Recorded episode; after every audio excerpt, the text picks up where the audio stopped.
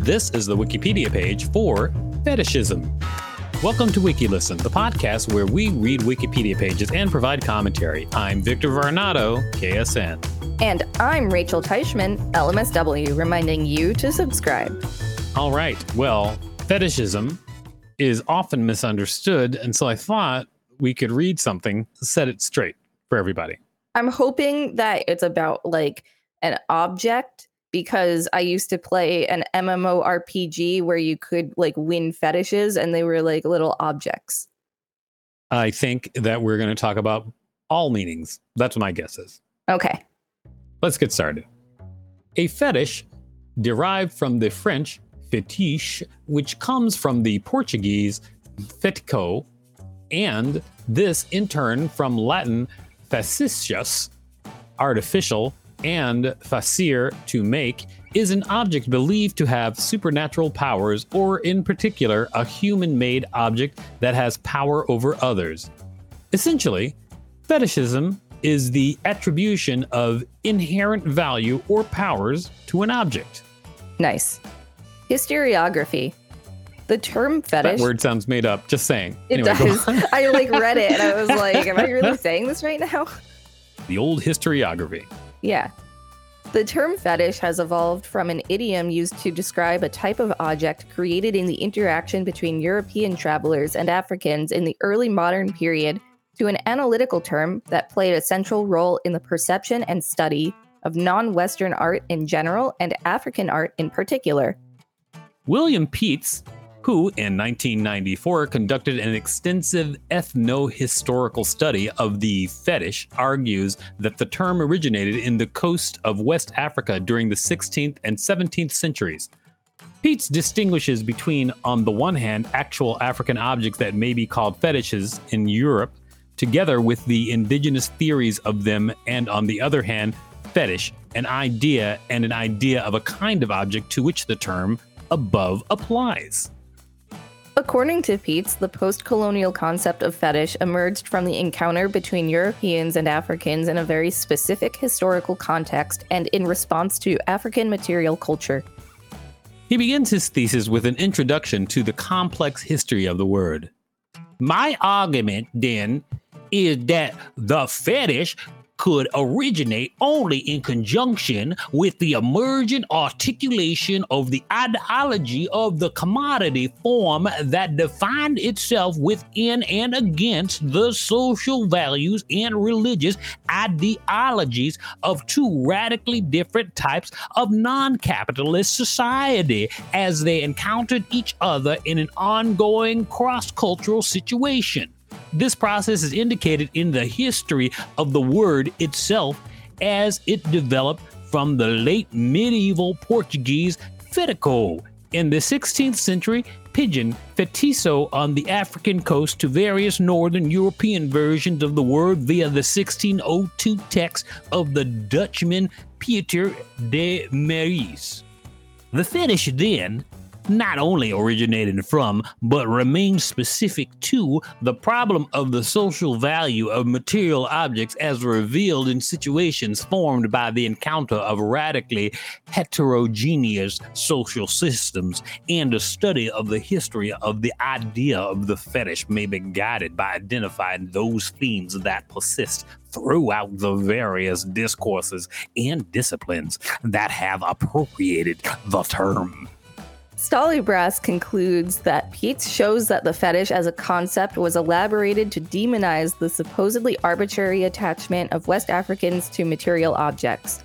The European subject was constituted in opposition to a demonized fetishism through the disavowal of the object. History. Initially, the Portuguese developed the concept of the fetish to refer to the objects used in religious practices by West African natives.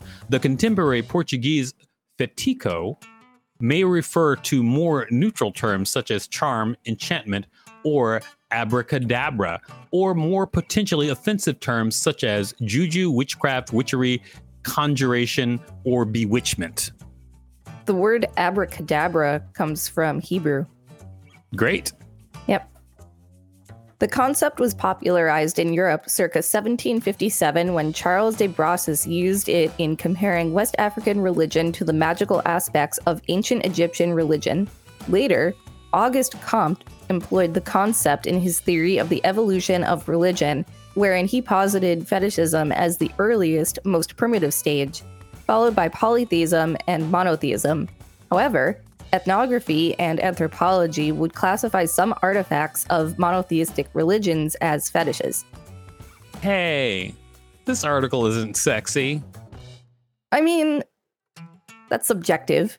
The 18th century intellectuals who articulated the theory of fetishism encountered his notion in descriptions of Guinea contained in such popular voyage collections as Ramusio's Viaggio e Navigazione, 1550, De Bry's India Orientalis, 1597, Purchas's Hakluytus Posthumus, 1625, Churchill's Collection of Voyages and Travels, 1732, Astley's A New General Collection of Voyages and Travels, 1746, and Prevost's Histoire General des Voyages, 1748. I apologize to anyone who's ever read any language uh, that I just murdered.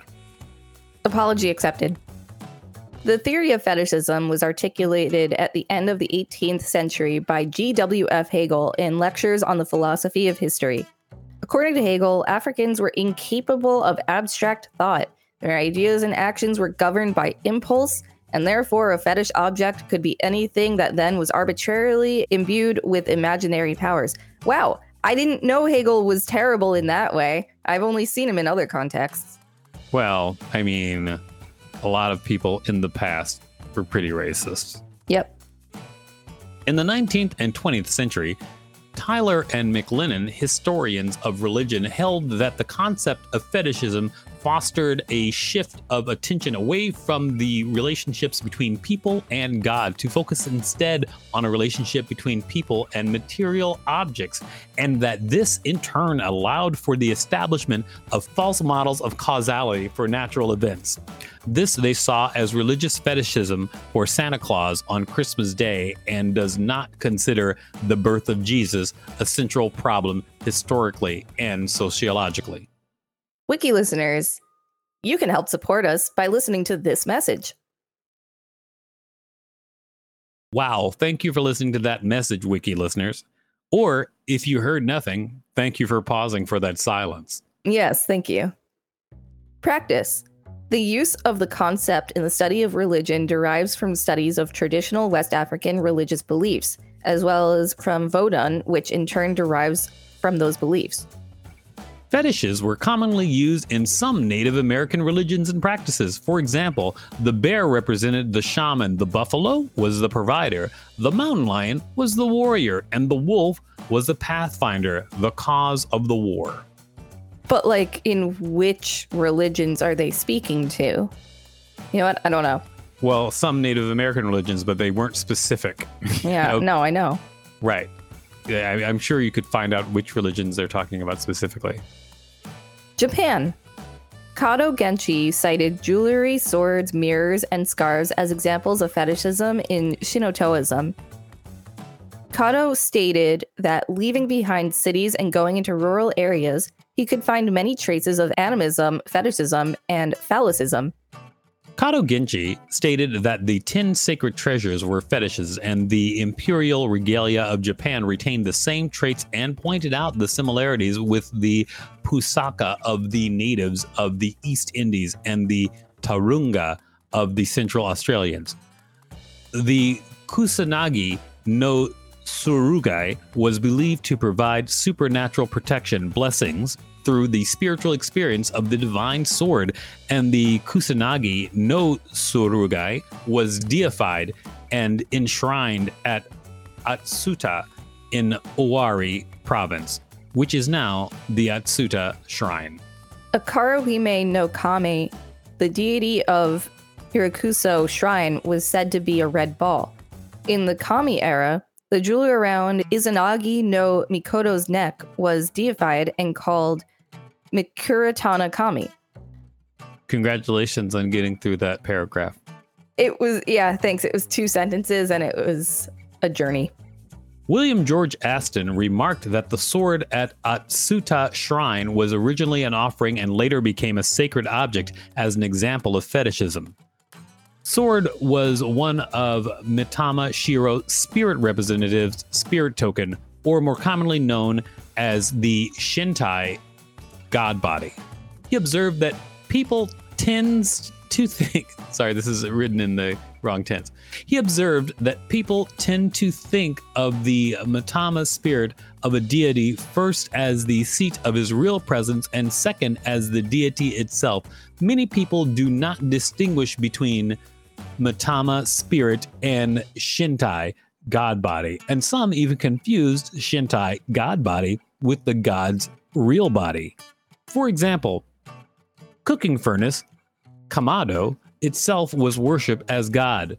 Noting the vagueness between highly imperfect symbol of deity and fetish worship being worsened by the restricted uses of images, e.g., painting, sculpture, there was a strong tendency to even forget that there is a god by ascribing special virtues to certain physical objects.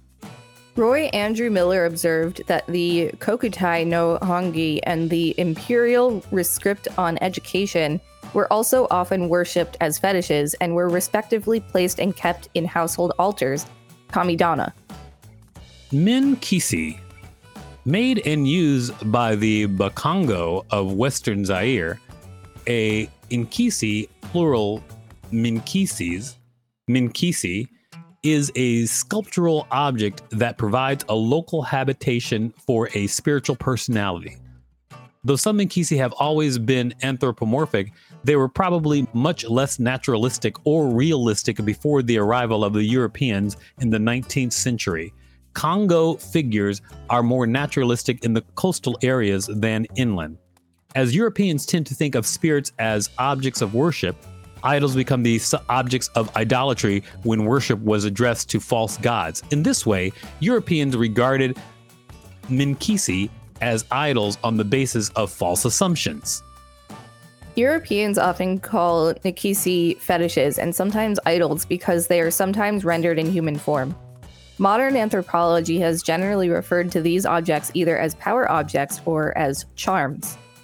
In addressing the question of whether a Ninkisi is a fetish, William MacGaffey writes that the Congo ritual system as a whole bears a relationship similar to that which Marx supposed the political economy bore to capitalism as its religion, but not for the reasons advanced by Bosman, the Enlightenment thinkers, and Hegel. The rationally animate character of the ritual system symbolic apparatus, including Minkisi, divination devices, and witch testing ordeals obliquely expressed real relations of power among the participants in ritual. Fetishism is about relations among people rather than the objects that mediate and disguise those relations. With that accent, you sound like you're about to tell me no when I ask for permission to do a public works project. I'm sorry, it's not in our budget. Yeah. Therefore, MacGaffey concludes to call an Nkisi a fetish is to translate certain Congo realities into the categories developed in the emergent social sciences of 19th century post Enlightenment Europe. Well, although this was a very interesting article, decidedly it wasn't as sexy as I wanted it to be. I'm disappointed by this article. Well, you know, there is a picture of people nude from the waist up, but it is not a sexual picture. Right. And the word phallicism did come up. Yeah. That did get me excited a little bit. Yeah, just a little bit. This has been the Wikipedia page for fetishism. Thanks for listening to WikiListen. You can find us at wikilisten.com and on all social media and on TikTok at WikiListen, except for Twitter, which is at wiki underscore listen. Don't forget to smash that subscribe button with your fetishes. If there's a particular page you'd like us to read, please let us know. We'll read it.